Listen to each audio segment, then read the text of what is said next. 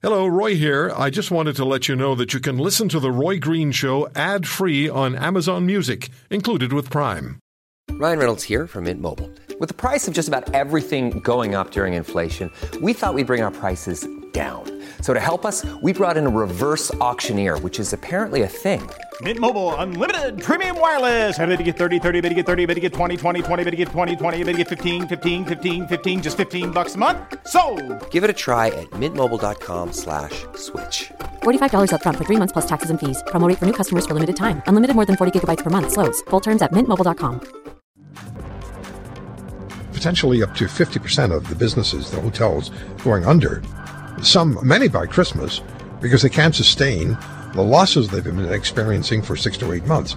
That starts, that gets me thinking about the rest of the larger sector of our economy and, and, and what the damages are that are being done there, and whether there is, in fact, that snowballing effect or the domino effect where one of them gets affected and then by, just by association, others get affected. Eric Kam is an economics professor at Ryerson University, macroeconomics, monetary economics, and international monetary economics. Professor Kam, thank you for coming back on the program. And if, if up to fifty percent of the national hotels disappear in a short period of time, is that impactful on the national, provincial, and local economies? Does it necessarily follow that the dominoes will fall? Well, first, thank you for having me back. And second, yes. I mean, you know, in a short answer, we can say yes and effectively be done. I mean, if you take fifty percent out of any industry, any industry, it's going to have ramifications and then second and third round effects on drops in economic sustenance and real G D P and G D P growth. Now you're taking an industry that is not just any industry. And in fact, if I can ramble for a second, you got me thinking when you called about the hotel industry, which is something that I hadn't really thought about. So I took a look at some statistics. So let's just take a look at this industry for a second. An industry that in Canada, in what they considered to be a good year, employed over a half a million people, bringing in seventy-eight to one hundred two billion dollars in revenue. Now, that's not any industry. That's a huge industry. And now you're talking about, and your previous guest talking about, now having less than ten percent occupancy, uh, two hundred fifty thousand jobs lost already, uh, something they call an average daily occupancy rate that was above ninety-five percent is now below ten percent. And then another one of their statistics, they call it RevPAR, revenue per room, that was at one hundred forty dollars. Every single hotel room in the country is now somewhere between fifty dollars and sixty dollars. Wiping out fifty percent of this industry is disastrous. Well, it's, it's, yeah, that's the word, isn't it? Now, so so again, does it necessarily follow that other industries will be affected by uh, such a drop in, in the hotel business, uh, if if not just numerically, fiscally, then certainly emotionally? There, people will. There's almost going to be a counter sort of reaction, isn't there? Well, the reaction, yeah, and the reaction is going to be huge. I mean, I was just thinking off the top of my head about some of the economic indicators that are going to get slammed, and by slammed, I mean decimated.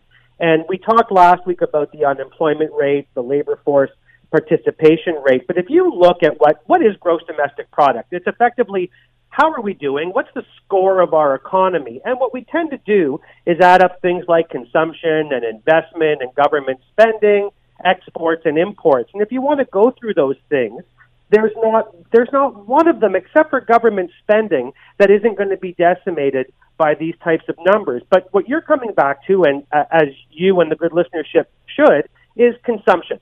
Because when you decrease consumption, when you decrease spending on the part of households, and that includes travel and tourism into our country, you create what's called a multiplier effect. Every dollar that is spent gets spent X number of times. And so therefore, when we're doing the math, not to bore the listeners, but when you're doing the math, every time you spend a dollar, you increase G D P by, say, a dollar forty, a dollar thirty, a dollar twenty.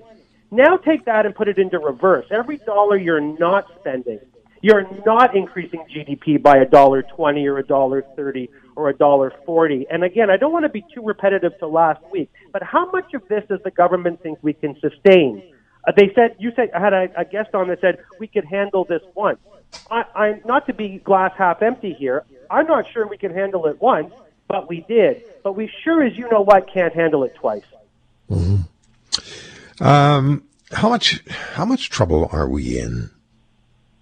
We're in a lot of trouble. We're in a lot of trouble in a lot of ways. Um, the, every economic indicator, it doesn't matter. I often hear people say, I don't believe some of the economic indicators. Fine.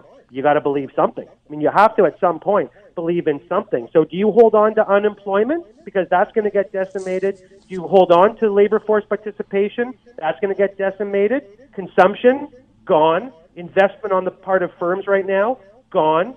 Exports, falling. Investment, uh, what what do you want? Like, I don't know what people want. And again, I don't want to sound like I'm like I'm ready to jump off a pier here, but if I was reporting to the government, I would say you don't have anything but government spending to hold on to and say, well, look, this is up for the year. But the problem with that is that signals three things: no new growth, no real growth, and no private sector growth. So now you're into a point where if you want to hang on to something, if Trudeau wants to hang on and say, look, we're doing well here, He's got one. He's got one trick. He has government spending, and Roy, that's not something to brag about. No, it isn't. What do you expect uh, tomorrow, as far as the fiscal update is concerned, and what, what what do you what should be said? What should be delivered tomorrow? Well, I mean, it's going to be sad, and it's going to be uh, hazardous for many, many people. And if you're a small business owner, hang on to your hat. Um, I don't expect very much positive. I wish I could. I mean, they're going to give you more billions and billions and billions of dollars in spending and bailout, uh, because we know that's coming, because they they think that that's worked in the past, and to some extent, on a surface level, it has. It's the problem is that when you scratch below the surface, you know uh, that it hasn't. So I think you're going to get a lot of promises of spending because, as again, as we said last week, the government has something that you and I don't have. They have a credit card with no spending limit and no date on it. So they can borrow money and they can print money until, as my mother says, the cows come home, and they don't have to answer for that. And that's what they'll do to keep the economy rolling. But that's really, again, not keeping the economy rolling. That's just a cosmetic version of keeping the economy rolling, keeping okay. that G, keeping that, that government spending part of gross domestic product high. But again, that's not, you're not hanging your hat on anything new or real or right. sustainable. You're hanging your hat on a, on a it's a, it's a that's a Hail Mary, to use a okay. football analogy. That's the government Hail Mary.